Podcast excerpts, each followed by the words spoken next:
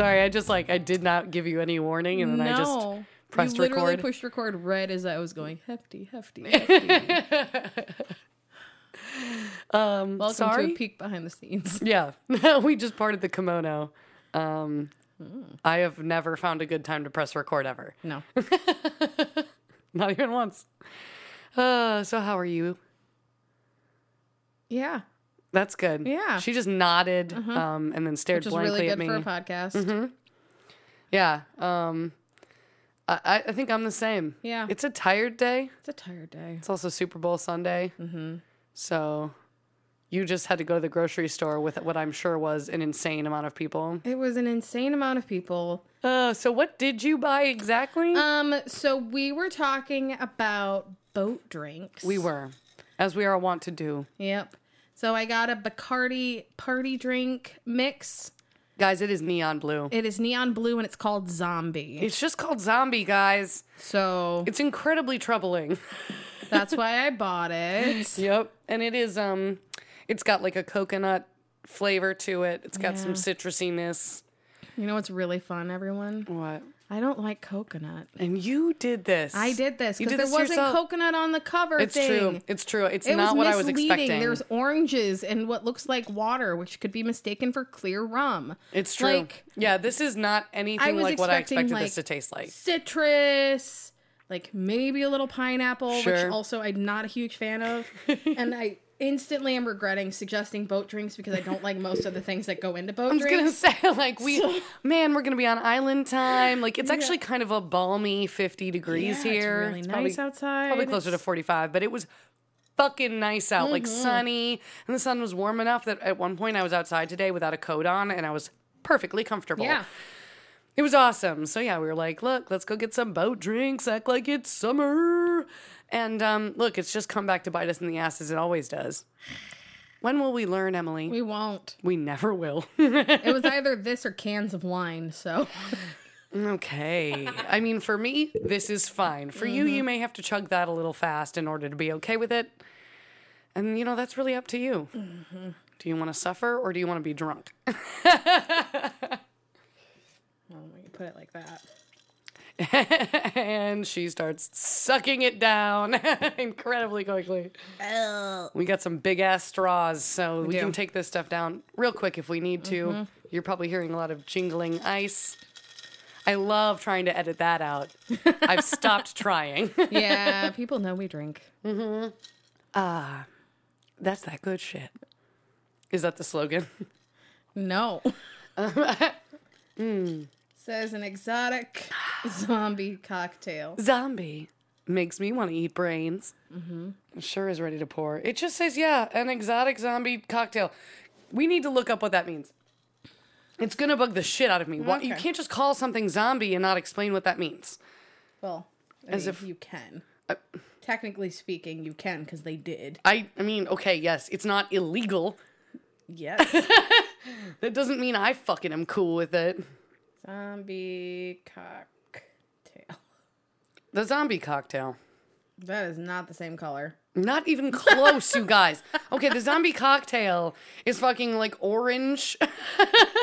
Why is this one like this? So it's the zombie cocktail is one part 151, oh, one part golden rum, one part white rum, one part apricot brandy, one part dark rum, one part lime juice, and one part pineapple juice. this is made. The one you got is made with Bacardi 151. So there's nothing in that Mm-hmm. in the original zombie cocktail that's blue. right. Literally nothing in there Literally is nothing. blue. This doesn't give me enough information about what's in it to know what would be making it blue. Scrolling through the iterations of zombie cocktails, I do just need. I do just need you to be real with me here for a sec. Um, did you get this because it's made with Bacardi 151? no, I got it because it says zombie. Okay, That's because literally like, I feel like you were gonna fuck us up, and I wasn't gonna notice that until you said the cocktail was made with 151, and I was like, "There's no way they actually made it with 150." Yes, they did. They did, and this could be We could devi- light this on fire. very possible. This is 12.5 percent alcohol. Did you literally? I know it's under the word zombie, and you were very concerned with it being a zombie, but like 12.5% alcohol is a lot. This is like more than a glass of wine per glass, so we should probably be very careful. um, okay, I'm gonna need a ride to anywhere. I'm just I'm just guessing it right now. If I do anything tonight, I'm gonna need a ride there. I have to get my pre in though because I won't be able to drink it as fast because I'm gonna be talking. Because I'm going first. We're still doing a swippy swaps. So I have a non true crime story and Emily has a true crime story. God, we hope you like this, guys. Mine involves a boat. So uh, mine involves water. So does mine. Nice. Oh, shit. Oh, is that why you wanted to do boat drinks? Yeah. Hey, um, on a scale of one to oh no, how shitty is yours? On a scale of one to harp noise, how shitty is yours? Um, I mean, it's not not harp noise, but it's like a soft harp noise. Okay, okay, Like there's a light. okay. That's It's nice. just, yeah, You know, right. Mine's a, a I lot thi- of I'd say mine is the same. blood covering the light Ew, before we get to the light ew. and sharks. You just might have to wipe that blood away to find the light. Yeah, and move the sharks. And sharks. Mm-hmm. My God, I can't. But no cannibalism. Oh, really? Not not even a little bit. Nope. Nope. Damn it. Well, mine either. I can't say anything. Yeah. So what are you talking about? Oh, nothing. Just a little thing that we talk about a lot that we hate a lot. You're going to be excited. Being lost at sea? No. Getting caught in a giant wave? Like the video that I sent you? What? No. Did you get inspiration from the fucking video I sent you? Uh, when did you send me that? Because I don't actually remember receiving that video. Because if I did, then I would have been like even more jazzed about this. Because I, I just kind of did this because I didn't know what else to do. But if you also sent me a video, why are we on the same fucking wavelength? I sent you that video Uh Huh? Friday at 11 o'clock at night. This Friday? Yes. Oh, I had already started my research by then. Oh my god. this is fine. We are literally the same person. We live um, on the same wavelength and, and plane of existence, and um, this is just who we are. Dear Emily, it's December 26th, 2004. Oh, God. It's the day after Christmas. Some people know that as Boxing Day. Um, in our country, it's like it's the time to use your Christmas presents, the one and only time you will probably use most of them, mm-hmm. and then take like naps. And then return everything. Yeah, return a bunch of stuff, eat some leftover cookies. So, but in Thailand, this particular day, it will always be remembered a little differently now. Ah, Specifically, fuck. this Boxing Day in 2004. Yep, I remember this. Yes, this will be remembered as the day of the earthquake and then the tsunami. I was 14 when this happened. At 12:58 a.m. coordinated universal time, which is a fun thing I had to learn a little bit about. Apparently, that is exactly 6:58 p.m. Central Standard Time. So it was 6:58 p.m. where we live now on December 26th when it all started what's known as an undersea megathrust earthquake at a magnitude of 9.1 to 9.3. It's huge. It's fucking huge. Sidebar, like three days beforehand, there had been one off the coast of New Zealand as well that was like an 8 So it was like kind of a crazy day. Yeah. kind of a crazy couple of days. Crazy time to be on that side of the world. Oh my god. Yeah.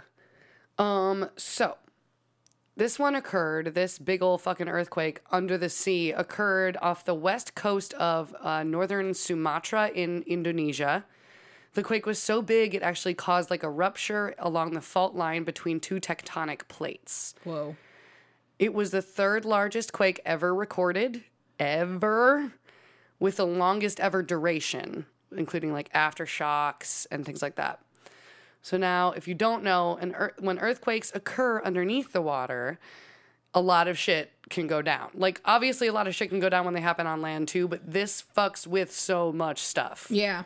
when it's happening beneath the ocean, it often does have something to do with like the tectonic plates and how they are moving together. So something that massive happening underneath the water, one, it means like one of the plates suddenly juts up in the water like several meters within a 2nd which displaces a huge amount of water. Apparently, the amount of energy created by this quake and by that movement of those plates was about uh, 1,500 times that of the Hiroshima atomic bomb. it's fucking insane. Like, I'm fucking ruined about it right now. Yeah. So, like, for anyone who's like new, Mm-hmm. both Taylor and I have this thing about gigantic waves. Mm-hmm. Um, Mainly personal problems with the idea, just the idea of them. the idea of facing one as it comes toward that's you. as tall as a skyscraper. Yeah. Um, if anyone's ever seen the movie Interstellar, I literally find that planet where it's just dead water that's like knee high until like every eight minutes or some shit, a huge, like, I don't skyscraper sized wave just heads towards you. Um, that was like triggering. That was like very upsetting. I don't know what it triggered because that's nothing like that has ever really happened Yeah. to me, but I was incredibly not okay with that scene. And um, we both do not ever want to get stuck in a situation where there's a big old fucking wave coming towards you. Yep. We're talking about that. That's exactly. I just decided to do that one today. Yep. I tried to make it not so much about the actual experience of like someone standing in front of this wave as it was coming toward them. But because also, I mean, yeah. Eh, all these stories are close enough. Yeah. So we'll fucking see how we take it. So yeah, so Hiroshima atomic bomb, but like 1500 of them go off underneath the water. All this water is displaced. Apparently, seismic waves from this earthquake were detected across the world. Like there was like a reader in Oklahoma that read it. Was Wow. like, "Hey, that's weird. Something funky's happening." So, the first waves that are usually created in this situation are in the the, like deep ocean where the actual actual epicenter of the earthquake is and those waves crazy enough move like 300 to 600 miles per hour Some poor squid just got hit by one oh and Oh my just God. spinning in a circle. and just yeah i mean probably in the end kind of fine but like Yeah, fucked up for a but like minute. fucked up for a sec. Yeah, because the thing is, like, these ones are so big, they just sort of stay in these massive humps, and they mm-hmm. don't actually have a lot of like things to damage. Yeah. and and they're just not very harmful. But as big waves like that head towards shore, the shallower they get in the water, like the more they slow down. Until the ones reaching land are usually only going like 10 to 20 miles per hour. But they crest into these enormous, sharp, dangerous, fucking destructive waves. And that's the kind of thing we don't like. That's the Yeah, exact. just, you know, just just like getting hit by a building mm-hmm. Going 10 miles an hour. right. It's as if a building moved toward you and, then fell on top of you. Mm-hmm. And then crushed you against maybe some other shit. And then another building came. And then you like, yeah, and then the idea of maybe never being able to be free of the building because they just keep coming every time you. Yeah. Yeah. It's awful. It's, It's literally horrifying. fine. It's fine. It's literally fucking horrifying. this is why we live in the middle of the United States Yeah. and not on a coast. like the ocean's cool and all, but also fuck that shit Mm-hmm. right there. Fuck it. Okay. Okay, just some typical warning signs of a tsunami for people like us who might be concerned about this kind of thing happening in their lives. well, we live in Wisconsin. I know, yes. right? But still, you're aware. Um, usually there's at least a couple of warning signs. There are even devices that can detect these things in Mm-hmm. certain places. Like tsunamis are actually on like in the Pacific. They're pretty. Yeah. It's a thing that happens. So a lot of countries have detecting devices. None of the countries involved in this story did. Just an FYI. Not in 2004. Well, first off, have you? What have you heard as far as a tsunami? Like when a tsunami might happen, if anything. Um, that if there's a big enough earthquake, Mm-hmm. That the risk of a tsunami happening within the next hour to a couple of days Mm-hmm. is entirely likely. Right, like so a warning sign of a tsunami is an earthquake. Is like an that is earthquake. yeah, one that they can say like originated in the ocean, that is absolutely true. Or close enough to the shoreline that's massive enough to like Mm-hmm. create some shit. Yeah, absolutely. Have you also heard of that like the stories of the uh, tide receding really far back as a warning? Yeah. Yep. Um, I read that like even in this case I'm going to talk about that does that did happen in some places and in some places it didn't. Like sometimes there are warning signs such as that, and sometimes there are no warning signs at all whatsoever. Like all of a sudden, you just look out at the water and you see it, Yeah. and you have no time. Yeah. like you can do everything you can to get to higher ground, but like I did read some things about people being like, "Hey, I think I might have just felt an earthquake." We're gonna go just get to higher ground. We're just gonna get to higher ground. We've Well, heard about this before. yeah, before. when you live in that kind of an area, They're aware of it. that's There's, a very smart reaction to have. yeah, there's stories. Mm-hmm. Um, in fact, I put this at the end, but like there was one island that was able to fully evacuate evacuate before the tsunami hit, and that was um, in one of the islands of Indonesia called Simeulue.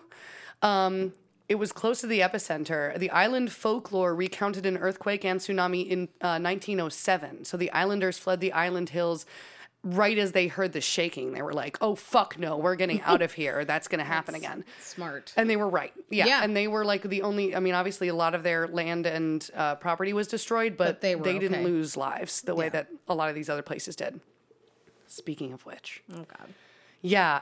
Um, about this particular tsunami, most accounts from the most populated areas where the tsunami hit, people described it happening in three distinct waves. First one was the smallest. we're just talking about the waves. It's fine. We're going to get through this. The first one was the smallest. Um, it was just sort of as if the tide came in pretty rapidly Sure. higher than normal, but not nuts. Um, it would just sort of touch the foundations of the buildings near the beach and then went back and it receded and it receded and it receded and it kept receding. So far in some places that like there was just like fish left behind and it's you know it's it's hundreds of yards out and you don't- normally can't reach that part of the beach. So people were just walking out there like oh shit look at all this stuff. Like i've never been on like this is water usually so they're picking up stuff from the beach and and then and then they get absolutely their entire shit wrecked by the two following waves which most people described as being black like I don't know what makes it black, but the waves are this churning black water, which is terrifying. That's what the waves look like in Interstellar. Just an FYI. Just saying. I'm so sorry. so, so it's the next two waves are so big that like they are still carrying water at two stories high, five miles inland. Like they bring so much water with them that it's five miles from the shore and things are still as high as a house. It just sweeps through and it takes forever to recede. And so, okay, I've talked through a little of the background and a little bit of like eyewitness of what the tsunami actually looked like in a lot of places. So now I'm going to tell you a few survival stories in bits and pieces um, from three different people. And I didn't do this intentionally, but all these people are from the UK. One of them is actually from Sri Lanka. I needed to find one that had enough information uh, from a person who actually lived there, but they're also from the UK. um, and then the other two people were vacationing. What a time to be alive. I know, right? Imagine you go on vacation to fucking somewhere really cool like Indonesia or Thailand, and then this is the shit that happens. It hasn't happened in a hundred years, but you're there for it. So, our first survivor, Edie, uh, and this is a girl, E D I E, Edie Fassnidge, uh, was visiting Thailand with her boyfriend, her mother, and her sister. They'd gone kayaking that morning, and they are nearly a mile from land. So they're on the water. also, I have an answer for your black wave thing. Oh no. Oh God. Please, please, please. Oh God. Okay. So, black water is man made. The black color is putrefying sewage that accumulates on the ocean floors off of the coastline Fuck of no. continents where humans inhabit. Fuck no. Are you kidding me? That's disgusting. Oh, gross. That. Okay, thanks for that. That is that makes it so much worse because not only is the water terrifying and, and gonna kill you, but it's also a poison. it's Yeah. also just sewage and poison, which is just you can't dive under a tsunami, just FYI. Mm. Guys. The water underneath is too turbulent. There's no way. There's it's carrying so much debris already. Just FYI. Yeah. No, there's uh you can get to higher ground. That is what you can do. and that's it. Um so yes, Edie Fassnidge visiting Thailand with her boyfriend, mother, and her sister. They've gone kayaking. So again, cannot stress this enough. They're on the water. They're not on land. They're a mile from land. But they're in boats. Huh? You know, they're in little kayaks. they're Tiny- in the world's smallest boats. Tiny boats. The littlest boat you can have. it's gonna be fine. Everything's fine. This is a quote from Edie. We came to rest at a beautiful spot with limestone columns jutting out of the sea. I felt so happy at that moment, I wanted to take a picture of my mother and sister. When I lowered my camera, the air felt different somehow. It felt wrong. I looked out at the sea, and in the very distance, I could see a ridge, a wave, moving toward us across the sea, which was otherwise flat. I knew something was very wrong. Now we're going to introduce our next survivor. Oh god. This No. is stressful. I know, right? I did I I did this to both of us. And I need you to know that I stressed myself out so that I could stress you out. I'm glad I gave you 151. You're right. I deserve everything I get. Mm-hmm. All right, so our next survivor, I really want to get her last name right. It's kind of lilting. I'm hoping I can get it. Her first name is Sonali Deraniyagala. Yes. Okay. I listened to it a few times and that sounds right. So, Sonali Deraniyagala is from Sri Lanka originally. She grew up there. She eventually moved to the UK. She has a husband and two sons. Her husband is like a white dude. I think he's British. And then they live in London with their two young boys. And they just happen to be visiting her parents for the holidays. Hmm. Okay. Good timing. Her parents are still asleep, as it is the morning there. Her husband is in the shower, and Sonali Then is. the water pressure changes. yeah, right. Oh my God. I wonder. It never Like says. I genuinely wonder. It never says if he was like, the fuck? I might as well get out of the shower because apparently there's no more water pressure. Oh my God. so Sonali is sitting on the couch with a like friend of hers, and they are watching her children play with their new Christmas presents. Living a good life. Yeah, just like really like having a nice fucking the day after Christmas. Mm-hmm. So Sonali and her friend are talking, and her, Sonali's friend is like, she's single, and so she's talking about like, wow, I want you what you guys have. Like, I want to start a family. I would love this, and. So Sonali has an interview with NPR, which is where I got a lot of these quotes from her. So she's talking to her friend about how she wants to start a family, and she says, "Oh, what you guys have is a dream." And then the next sentence was, "Oh my God, the sea is coming in."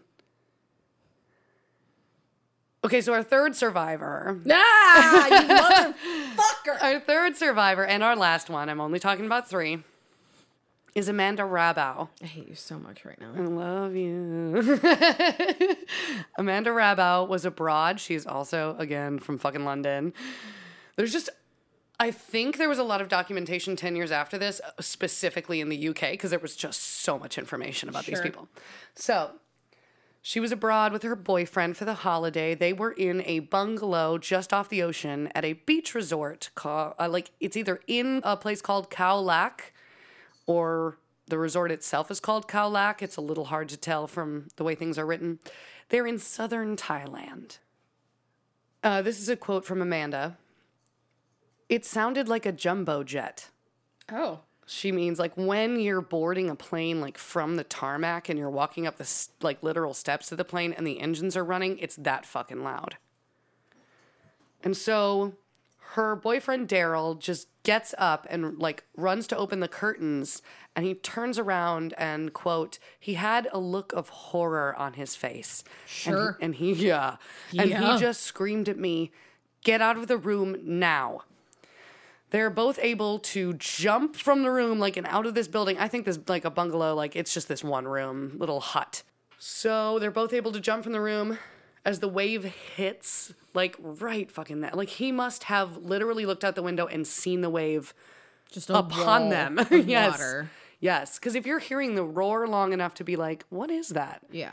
it's close It's close. yeah. So they have barely any time. They get out of there.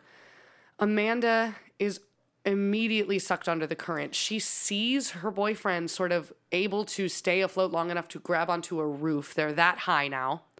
They're that high in the water that he grabs onto a roof and pulls himself up, and she is sucked under. And she's trying to keep her head and her arms above the surface. She keeps bobbing in and out and getting hit with debris that's underneath the water, ending up crushed against a wall. And then something else hits her in the chest, and she's pinned there. And she says, And I just remember taking my last breath before I went under. And then I remember thinking, I hope it's quick. So our first survivor, Edie Fassnidge. Fucking hate you so goddamn much. So our first back to the kayakers. And Edie's there with her family. She just took a picture. She sees the wave on the horizon and is like, uh oh. So they're nowhere near shore, like I mentioned. They are near some like rocky outcroppings. Because that's safe. Yeah. So they're a mile out. I'm sure they try to paddle, but there isn't a lot of time. These things move pretty fast. Even at this point, if it's still just going like 50 miles an hour and slowing down, like that's very fast. It's going to get to you soon. So it's mere moments from when she has the thought about the horizon looking wrong, from when the wave is like right fucking there. And she doesn't really remember getting hit by the wave itself, but she does recall being thrown against the cliff face and held there by the water, like pinned by the pressure of it. She came up once, once the first wave recedes, took a breath, and was hit again and kept under for a long period of time. And she says, when I eventually surfaced, they had all been swept away. So Edie manages to sort of pin herself in this part of the rock where she can just kind of like jimmy in and be like in the cliff a little bit to hold herself in one spot until the water recedes far enough and calms down enough to be safe. Because I'm sure that even if she only got hit by two massive waves, the waves coming afterwards are mm-hmm. not Rough. good either. So she's able to wait there and be relatively safe. And she is like bleeding. She's cut, bruised, Those rock faces are not nice. right? And you're like being shoved Yeah. against it. Yeah, not good. She is not doing great. But she manages to sort of drag herself through the water to this little beach nearby. And that is where she finds her boyfriend, Matt. And he's still alive. He also happened to survive. And she says, It was incredible, one of the best moments of my life. I had prepared myself on the rocks. I could be the only person who survived. But Matt survived. So, like, she's in that little rock face, like, thinking, like, it's probably just me. Everybody's dead. Everyone's dead but me. Yeah. But he was there. However, Edie didn't find the rest of her family on that beach. Later, her mother's body would be recovered from the water, and her sister Alice was never found. oh. A lot of people went missing, just straight up missing. Yeah, because I mean, the thing is, with the current, once it pulls back out, You're just like bodies were taken to the deep Right. ocean, yeah. never to be seen again. Mm-hmm.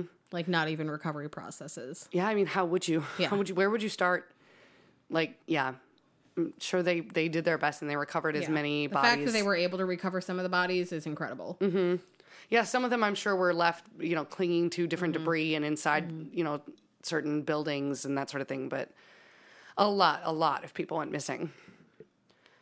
So now we're gonna jump back to Sonali again. Sure. So You're Sonali, Rude. so sorry. I kind of like it. It's fun. Sonali and her family, they were the ones, you know, sitting there Christmas time. They see the wave, or at least her friend sees the wave, and they all just jump at action.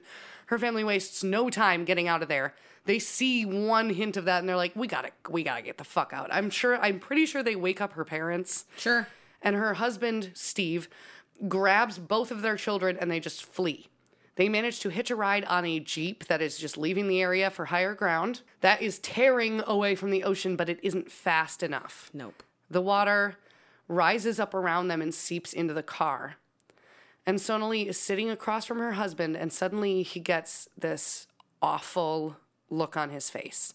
And he is looking behind her. And this is a quote I think he saw the wave when it was rising and it was coming at us, she says. The last I saw of Steve was that look on his face where he looked completely aghast, seeing something that I couldn't see. But I couldn't turn back. I didn't have time to turn back and look because that's when the Jeep turned over and we were all dispersed.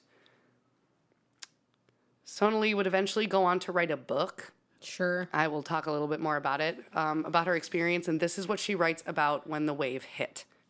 Am I underwater? It didn't feel like water, but it has to be, I thought.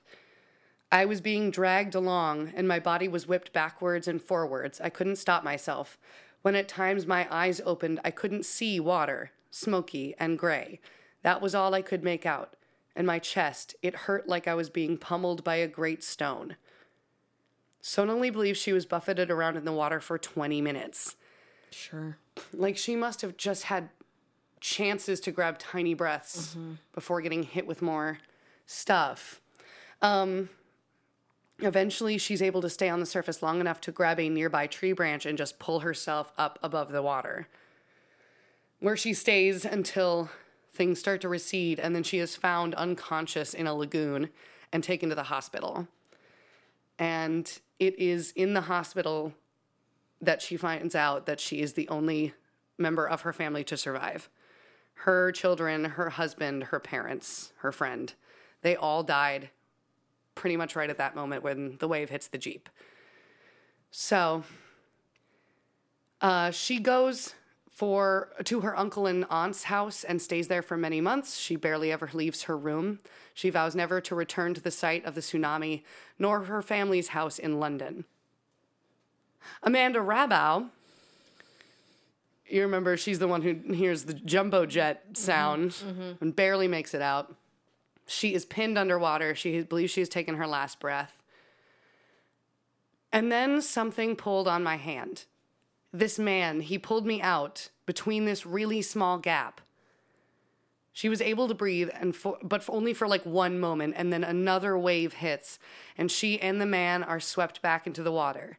She believes she was in the water, trying to stay above the surface, like fighting for breath, holding on to debris, getting taken under, pulling herself back up for three hours. Fuck. Three fucking hours. I mean, I can't imagine knowing exactly how long you are doing that for because time would probably dilate and just feel like eternity. But also, three hours might totally be legit. Like, the water stayed at a height for so long, and who- knows? When the water finally receded, Amanda was a lone survivor surrounded by bodies, like a, just a bunch of dead bodies all around her and all this debris, including the man who had saved her initially. I have a lot of questions, she says, in my head, in life, whether you do the right thing by someone. And she never really finishes that thought. And she goes on, he should have survived because he saved my life, without a doubt, but he didn't survive.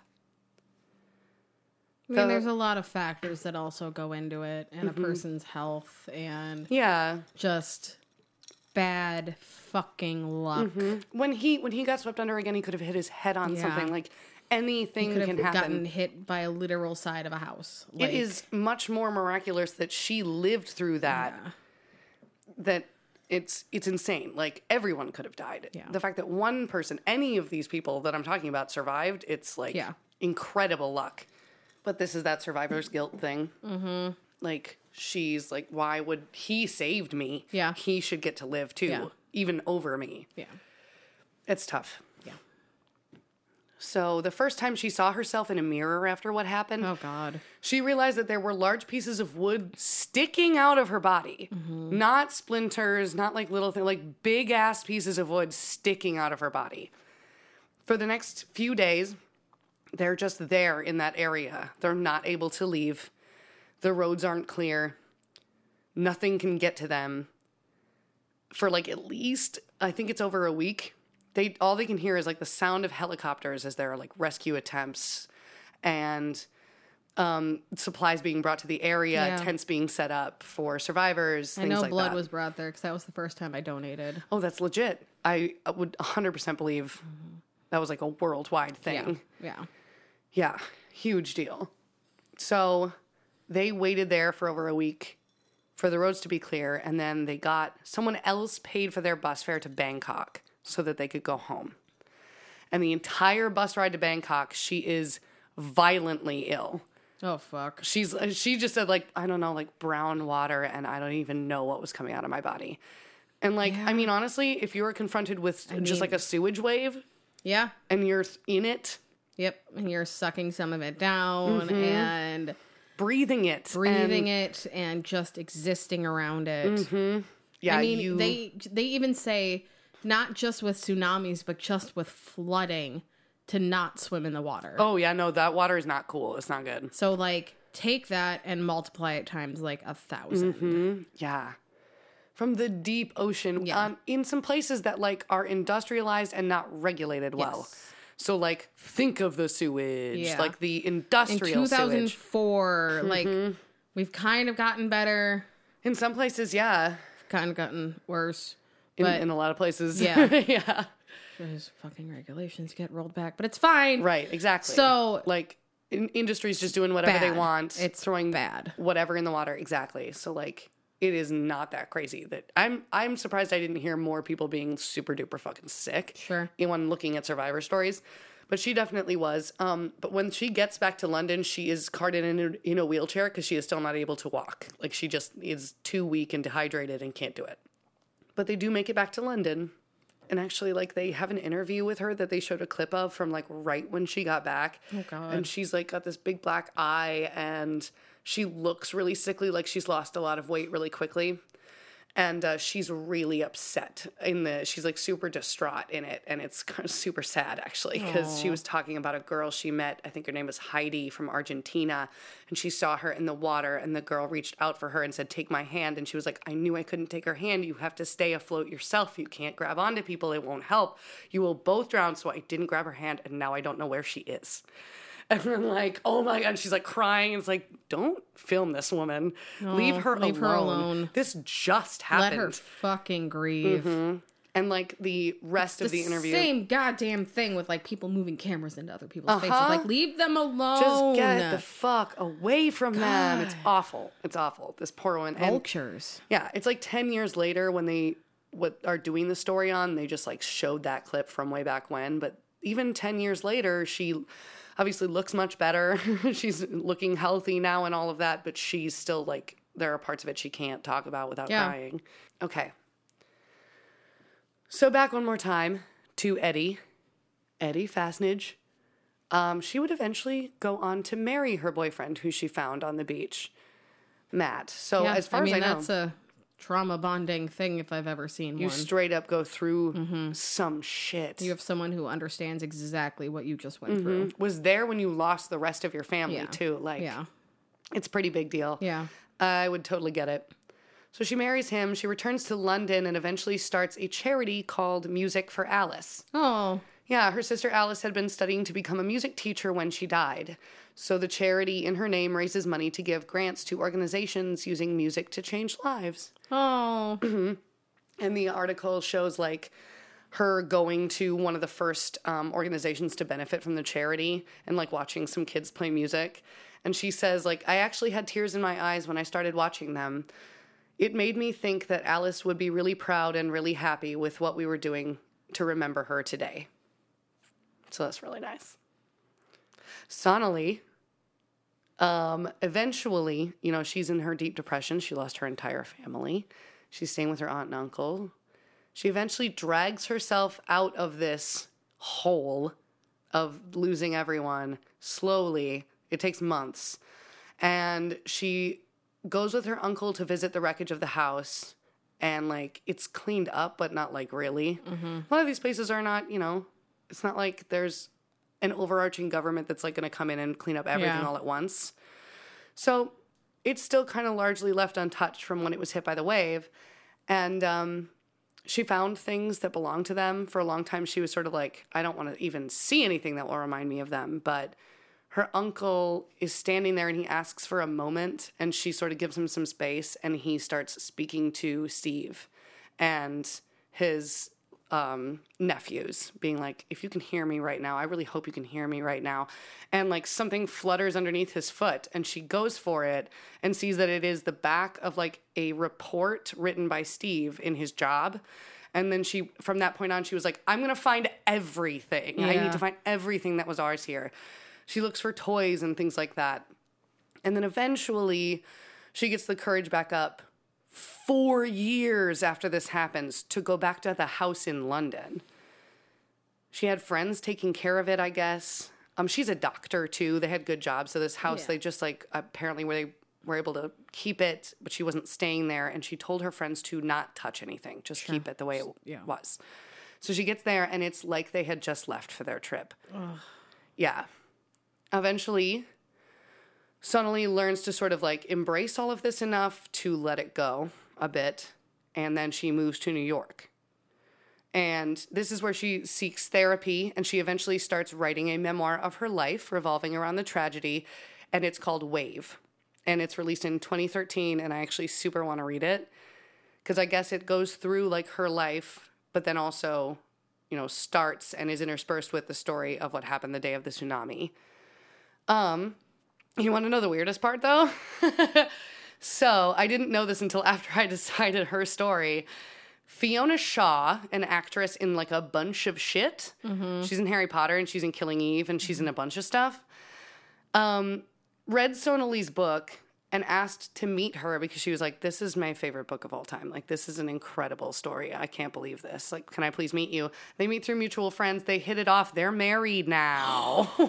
I know. I know. So yeah, Sonali is is married again to a, a very famous actress, and uh, they seem very happy. Yeah, there's been a lot of articles because like Fiona Shaw's like 60, and so she was Yeah. she had a lot of like interviews about talking about finding love later in life. Yeah. that's really cool. Yeah. Finally, Amanda Rabow. She struggled with physical and psychological effects of what happened to her, um, especially the psychological. She got over her illness and everything, but she just, she had a lot of survivor's guilt. She says, I felt like I should have died. I felt so guilty. Felt guilty for surviving and someone else not having the chance to survive. I couldn't ever sleep. I didn't want to do anything, and I was scared to do anything. But despite feeling that way, within six weeks of leaving Thailand, Amanda Rabow and a group of her friends raised 50,000 pounds uh, for the relief effort and they travel back to Thailand. They go back to the exact place where it happened and they start helping to rebuild and clean up. And they're trying to decide what to use their money for. They literally like just have it to give. And they haven't done it to a charity or anything, but they go to that specific spot and they see a man mixing cement by hand and they're like, we're going to buy a cement mixer. That's what we'll do. So they buy a cement mixer and they stay for a while and they help clean up. And she tries to look for the family of the man who pulled her out of the water, but she never learned his name. And like, Yeah, there's not a lot of time to talk. right, exactly. I mean, literally none. I'm sure she Literally. looked at him for three whole seconds before shit went bad again. But she she tried to find him. I it never said that she did. I would assume that she wasn't really able to. But I mean, she's still talking about that guy like 10 years later. Well, she was 10 years later. So, That stands out. yeah, she's like, that guy saved my fucking life. I want everybody to know about him. Yeah. So, uh, this is a quote from her, just sort of about everything. I know I had a life before 2004. I was born in 1976. I know that. but I survived that day for one reason or another, and I was meant to survive to have my children. So I think of my life, life as of that day. That day my new life began, and I see life from 2004, not before. It's it's kind of crazy to think like she was almost like reborn in her own mind. Sure. Like she should have died and she didn't. Well, I mean, trauma reshapes the way you view everything. Mm-hmm. And something You that literally change your brain. strong. Yeah. Yeah.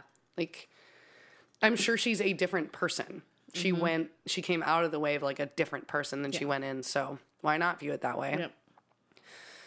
Just a final thing. the 2004 Indian Ocean earthquake and tsunami killed more than 230,000 people in 14 different countries. Though over two thirds of those death, deaths were from Indonesia alone. So they really got hit. It was awful. Hard. very few had enough warning to save any lives. Um, but you know, since then there have been some advancements in that sort of thing and education. And I I wasn't able to find like which countries might have gotten some early warning uh, radar and devices and things like that. But I know that that was something that they were working on moving forward after they were able to clean up. It was just like such a shit show that they're like, we need to be able to predict when this is going to happen again. Yeah. We need to be watching for seismic activity. And then once seismic activity is detected, we need to be watching for tsunami indicators because th- with this can't happen again. It was too many people. So yeah. I'm sorry. I mean, there was some light in there. Everybody's story turns out nice and they all go on to have like good lives and be good people. But uh, it's also just like really fucking sad the whole time. so sorry. How, how do you feel? How's the zombie? It still sucks. It still sucks. Um, I don't hate it, but I mean, I'm. Oh God, I'm gonna be drunk if I drink all this. Also, the video that I sent you of the waves Mm-hmm. is from the Indian Ocean. Really? Why don't I remember this video? I must have like So- seen it at a bad time and then been like, I'll watch I mean, that it later, was and like then didn't. 11 o'clock at night. Oh, maybe I was already in bed and then yeah. Hold on. Because do I want to? oh, I hate the picture of Yeah, that. Is this yeah. off the side of a boat? Uh huh. In the middle of the Indian Ocean. It is this 50 second video mm-hmm. of the biggest waves I've ever seen. And these are normal. Like, this is a. These are normal. This is just like the Indian Ocean being an ass. being what it is. Oh, how do you not just get so existentially horrified? Mm-hmm. You work on that boat, and all you do is think about how small you are. Yeah. Like, Yeah. you should post that. Okay. Okay. just be, I just want everyone to feel the dread we feel. Yeah. I mean, it's gorgeous. Like, it's a really beautiful color and everything, and it's very pretty. But also, it could kill you it if could you kill were you in in there. a second. Uh, yeah, that's genuinely the worst thing I've ever seen. Thanks, Emily. You're welcome. I'm really glad I didn't look at that at 11 o'clock at night. What were you thinking? that I was traumatized and I wanted you to be traumatized with me. Okay, that's completely fucking fair. Now I want to survive, uh, find like um, tsunami videos. Did anybody take a video There's, before it? there have been videos. I've looked them up on YouTube because you hate yourself. because I hate myself. And I have huge anxiety about being stuck in a natural disaster. So, obviously, the best result for that is to watch a bunch of videos about natural disasters that have the videos of the natural disasters. So, um, Oh, that's legit. Yeah. So you can you you can't be surprised by it because you have Right. seen footage. Right. I get that. Right. I get that feeling. Hold on, I'm I'm turning this down, but uh, this is the 2004 tsunami caught on camera full video. oh, hey, yeah. Oh, wow. Do you want to just take a second and watch some tsunami videos? Harp like- noise. Yes, thank you.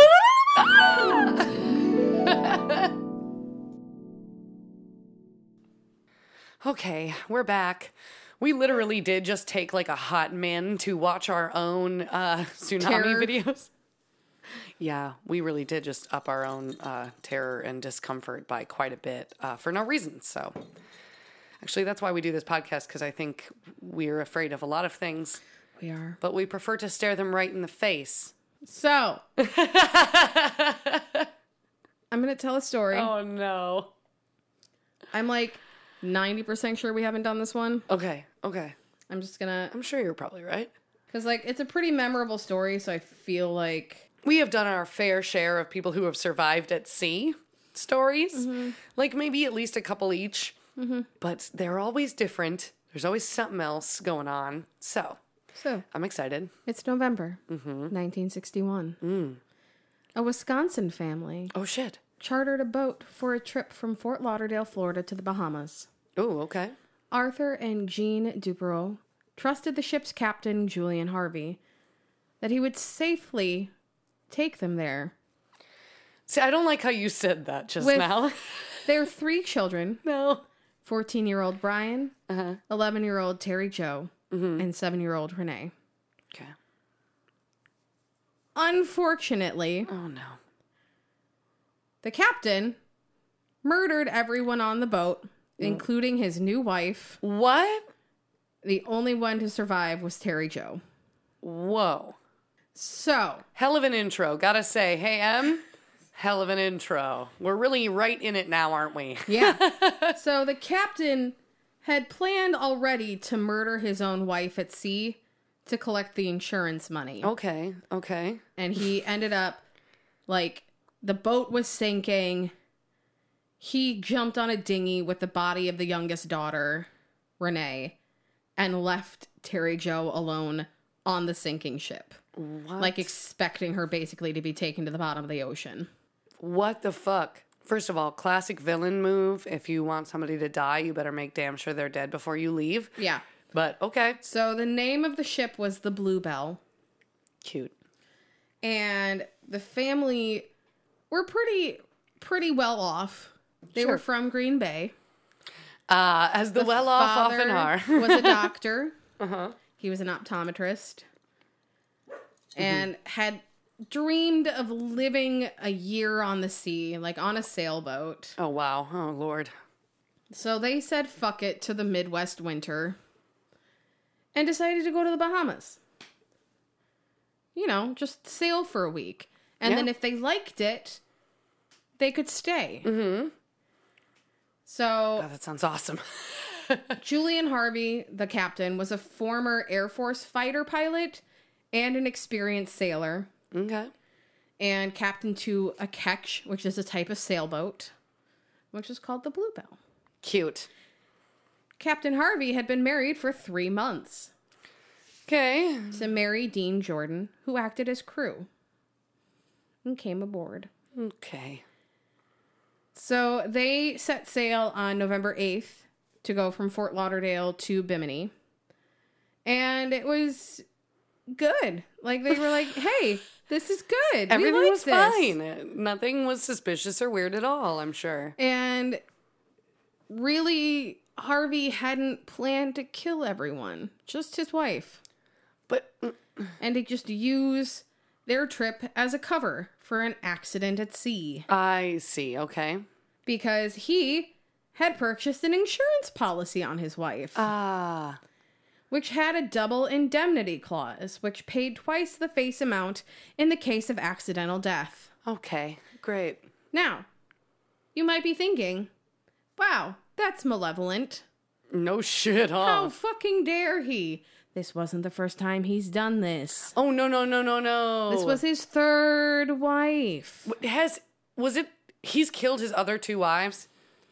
As far as I know, he's done this at least once Okay. My god, dude. because one of his wives also died under mysterious causes. Okay, well that sounds He hadn't, like I said, planned to kill the family. Mm-hmm. But around 9 p.m. on November 12th, Terry Jo was asleep below deck, and she woke to hear the sound of her brother yelling, Help, Daddy, help. Oh no. Now, she was 11. Mm-hmm. So obviously, that's fucking terrifying. That is literally the But- last thing you want. After being paralyzed with fear for a little bit, she summoned the courage to go up to the main cabin. She found the bodies of her mother and brother. and when she went on deck, she found even more blood. The captain told her to go back below deck. Now she has no idea what's going on. Right. It's the 60s. He was an authority figure. Uh-huh. So she trusted him. But then there was water in the bunk. So she's like, I'm not fucking staying down here. Yeah. So she goes back up where the captain's like, Yep, the boat's sinking. Mm-hmm. Hands her a rope to a dinghy, which was holding the lifeless body of her little sister. oh. And in shock, she let go of the dinghy rope. Like she was like, What the fuck? Mm-hmm. He, the captain, Harvey, dove into the water to get on the dinghy. And she never saw him again. Okay. So she's standing on this deck of a ship, uh-huh. surrounded by blood, as it's sinking, orphaned at sea. What the fuck does she do? I wh- one as an answer to that, I don't know. Two, holy shit.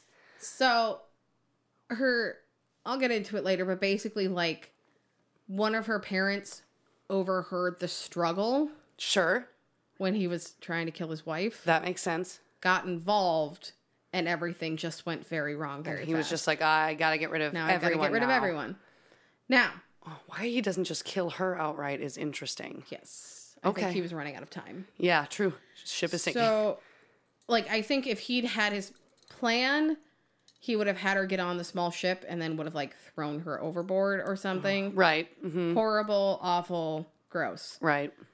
But he doesn't, thankfully. That is good. And she's very smart. She remembered that there was a cork float on the ship. Now, I did a metric ton of Googling. I couldn't find anything, but I'm guessing from the pictures of when she was rescued. Mm-hmm. Spoiler alert, she gets rescued. This is a survivor This podcast. is a survival podcast.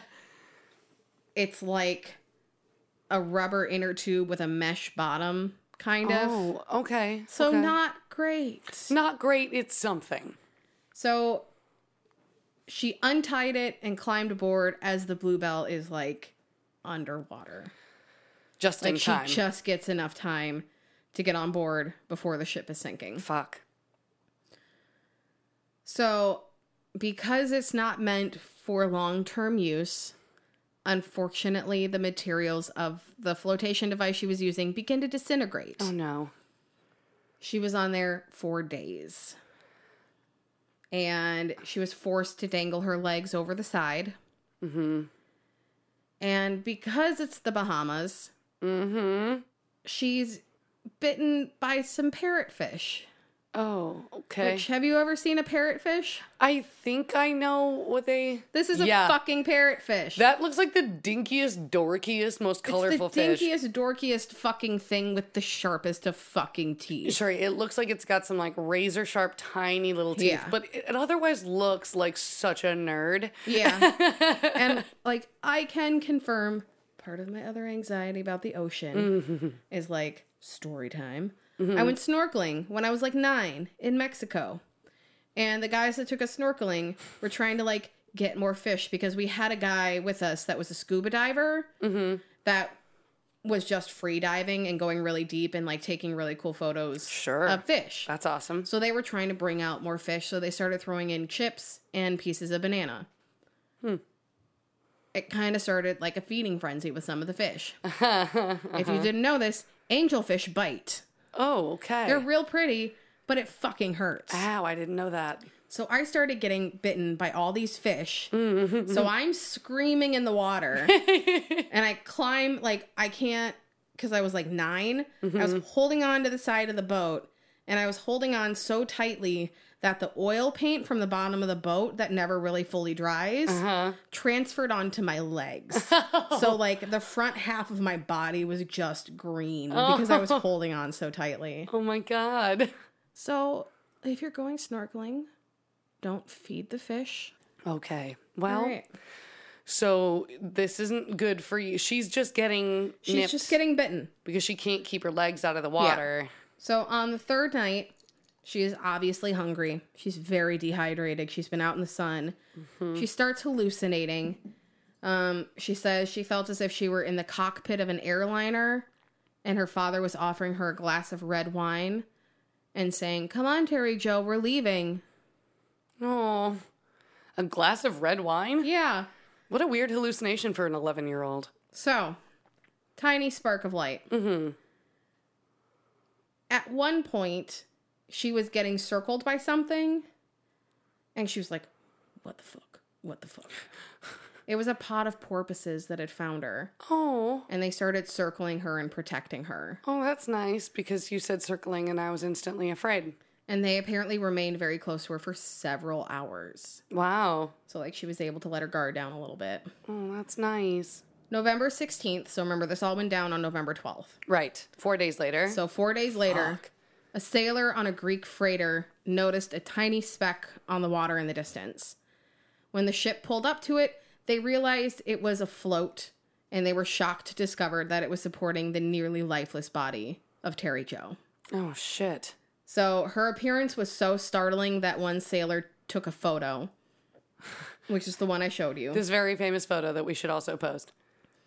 and they quickly lowered a makeshift raft to get her. Okay. But before they could get to her, sharks began circling. No, no, no, no. What the fuck kind of timing is that? So they had to wait.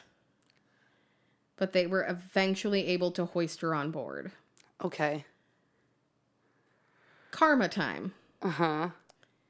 Julian Harvey was still alive. Trying to make out like his ship sank and he lost his wife and all these people. He claimed that the Bluebelle had caught fire and that everyone had become entangled with rigging, and he was the only one who made it out alive. oh my god. Okay. As luck would have it, hmm. the police received word that Terry Jo was rescued while Harvey was sitting at the police station giving his testimony. Yo. They put, Oh my god. Sorry, that's crazy. yeah, they put him on the phone to confirm the information of what flotation equipment was on board of the Bluebelle. Mm-hmm. Upon learning that Terry Jo was still alive, it's quoted that he exclaimed, Ain't that wonderful? Can I uh, predict how he may have said it? Mm-hmm. oh my god. Ain't that wonderful? Mm-hmm. And then he started crying comically into his hands. Um, Because he wasn't ar- under arrest yet, he found an opportunity to excuse himself from the police station. the fuck He out. fled to a Miami hotel where he then killed himself. Holy shit! What? Damn it! I wanted him to face I fucking know. justice. He That did not want to face justice. What a coward! Now, he probably would have gotten away with it if she hadn't survived Mm-hmm. because the autopsy report showed his new wife's cause of death as drowning. Sure. Which supports the story. And because mm-hmm. this is the 1960s, forensic technology isn't what it is today. Mm-hmm. And they probably didn't check for bruising or anything along those lines. Why not? You know, believe him. Yeah. So not only was Terry Jo the sole survivor of her family's murder mm. at the age of 11, Yeah. What the fuck? but did survive four days on a raft in the middle of the sea. No food or water. Just her and some porpoises. Porpoises with a purpose. Mm-hmm. she grew up mm-hmm. after all of this. She got married, Nice. had six children of her own, Dang. and then five grandchildren, nice. and has dedicated her life to working with water. So she spent 14 years as a water management specialist with Really? The Wisconsin Department of Natural Resources. Hey, cool. And in 2010, she co authored the book Alone, Orphaned on the Ocean. Wow. So it's literally like if she hadn't been found in that moment, like her hair was sun bleached blonde, mm-hmm. like the shirt she was wearing had been bleached by the sun. It was almost impossible to see her at that point. Oh my god, yeah. She would have So- been withering away, gleaming in the light, like unable to see, and then just dying. She was already like unconscious, right? So if you've ever wondered why, when you look at like the photos of the Titanic and like old tubes and things that were used by the Coast Guard, mm. of why they were all like white and everything, it was literally because of Terry Jo that everything got changed to orange. Really So it's easier to spot. to spot. Yeah.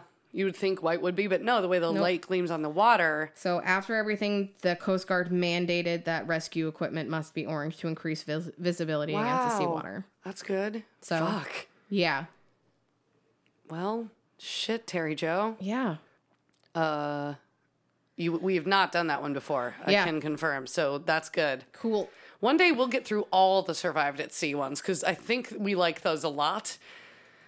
Jesus, that's the youngest person we've mm-hmm. talked about. That's for sure.